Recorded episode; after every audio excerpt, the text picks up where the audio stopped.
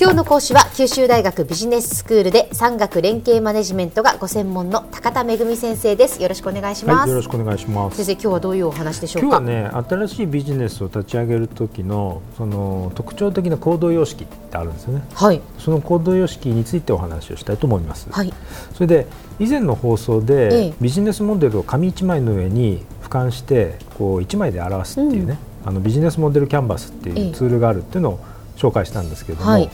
あの今日はこのツールを実際使いながらじゃあ実際ビジネスを立ち上げるときに取るべき行動様式、うん、まあ、どんな行動を取るべきなのかと、ええ、まあ、ツールはツールですよね、はい、なのでそのツールを使ってどう行動すべきかということについてお話をしたいと思います。はい、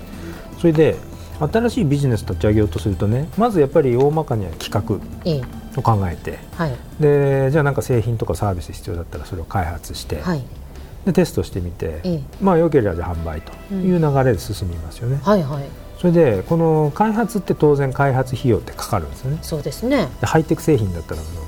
恐ろしいほどのお金がかかる場合だってあるんですね。でそれから、はい、あとテストとか販売も、テストの費用だとか販売の費用だとかってかかるんですよね。まあ、マーケティングとかやんなきゃいけなかったり販売ルート作んなきゃいけなかったりで実際販売し始めてから実は顧客がその製品を求めてないいうことが分かってそれまで費やした開発費用とか、うん、販売促進費用全部無駄になっちゃうと、うん、で関係者全員がショックを受ける。っていう例はねこれ枚挙にいとまがないわけなんですよね。あらゆるところでね、あもうみんな同じことをずっと繰り返してるんですねこの失敗を。まあ何でもいいんですけれども新しいこうシャープペンシルを作りましたと、うん、こんなすごい技術で作りましたって言ってもいやそんなのあの100均に売ってるね、うん、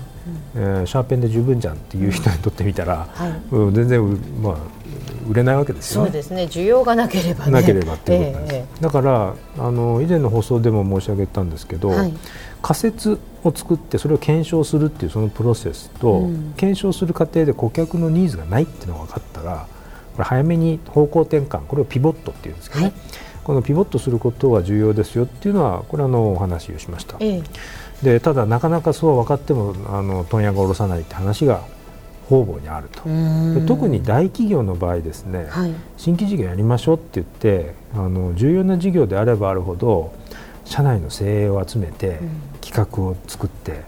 戦略だとかって言って作ってですね、役員会のレベルまで決済を取って、でプロジェクトようやくスタートするわけですよね。はい。でスタートした後でより細かい具体的なところをいろんなところを調べ上げていくと実は考えてたの想定と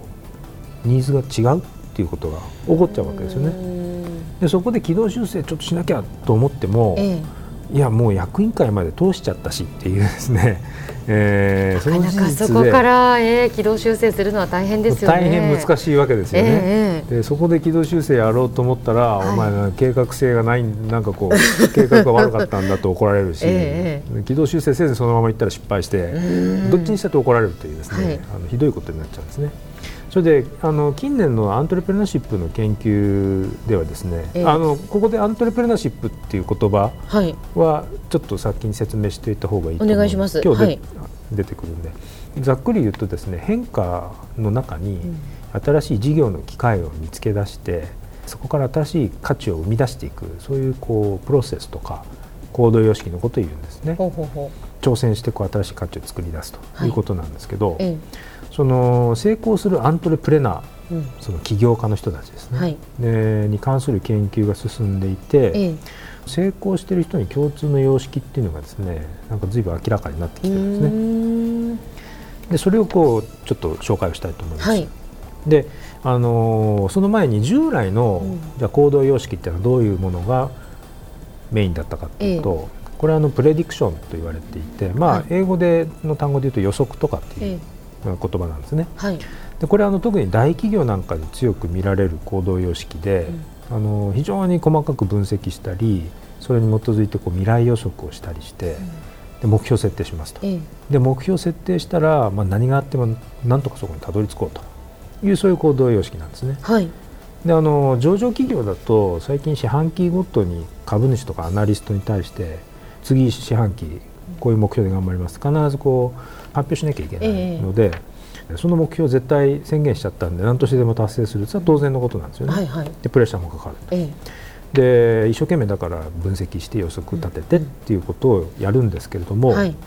この行動様式の問題はですね事業環境の変化が激しい時に、過去の経験に基づいた分析とか未来予測って通用しないことが結構多いんですよ。うんなるほどもうかつてはこれでうまくいってたって最近変化が激しすぎて予測できないと、はい、予測が通用しないということが結構起こっちゃうんですね。そうすると目標が達成できない達成できない。ますよね。ねだそうすると、えー、この今度は次に成功するアントレプレナーの方の行動様式なんですけど、はい、これはあのさっきのプレディクションに対してクリアクションと呼ばれてるんですね。はい、クリアクションっていうのはあのクリエーションとアクションの造語なんですけども要は走りながら作るっていうそんなあのイメージなんですね。ほうほうほう。でこれはあの環境変化が激しい中でむしろこっちの方があの行動様式としてはふさわしい成功にへの近道だということが分かってきたんです。ええ、じゃあクリアクションって一体どんな行動なのっていうのはですね、はい、大きく4つの柱があるんですけどまず1つ目は手持ちの手段を使ってとにかく早く行動するというのが1つ目、それから2つ目ですけど可能な範囲の資源投入にとどめると、うん、で要はあの大借金背負って一気にドンとギャンブルチックにあの投資なんかするんじゃないということですね。えーはい、から3番目は自分一人でやるんじゃなくて、他の協力者を巻き込むということ、で4つ目ですけど最後にまず行動してみてその行動からフィードバックを得て次の行動を決めるっていうですね。これをできるだけ早いサイクルで繰り返すことによって、それで現実で得られたこうことからこう学習してですね、はい、で自分の行動に修正を加えていくことによって結果的には早くその成功にたどり着くということができるっていうわけなんですね。ほうほうほうこのクリーアクションについてはその次回ではもっとこう詳しく解説していただく、はい、ちょっと事例も交えて紹介したいと思います、はい、お願いします、はい、では先生今日のまとめをお願いします。はい、えー、っと新規事業とかベンチャーの立ち上げっていうのは従来のプレディクションその予測に基づくプレディクションではなくてアントレプレナーシップあふれるクリアクション。これによって成功の可能性が高まりますということです今日の講師は九州大学ビジネススクールで産学連携マネジメントがご専門の高田恵先生でした。どうもありがとうございました、はい、ありがとうございました。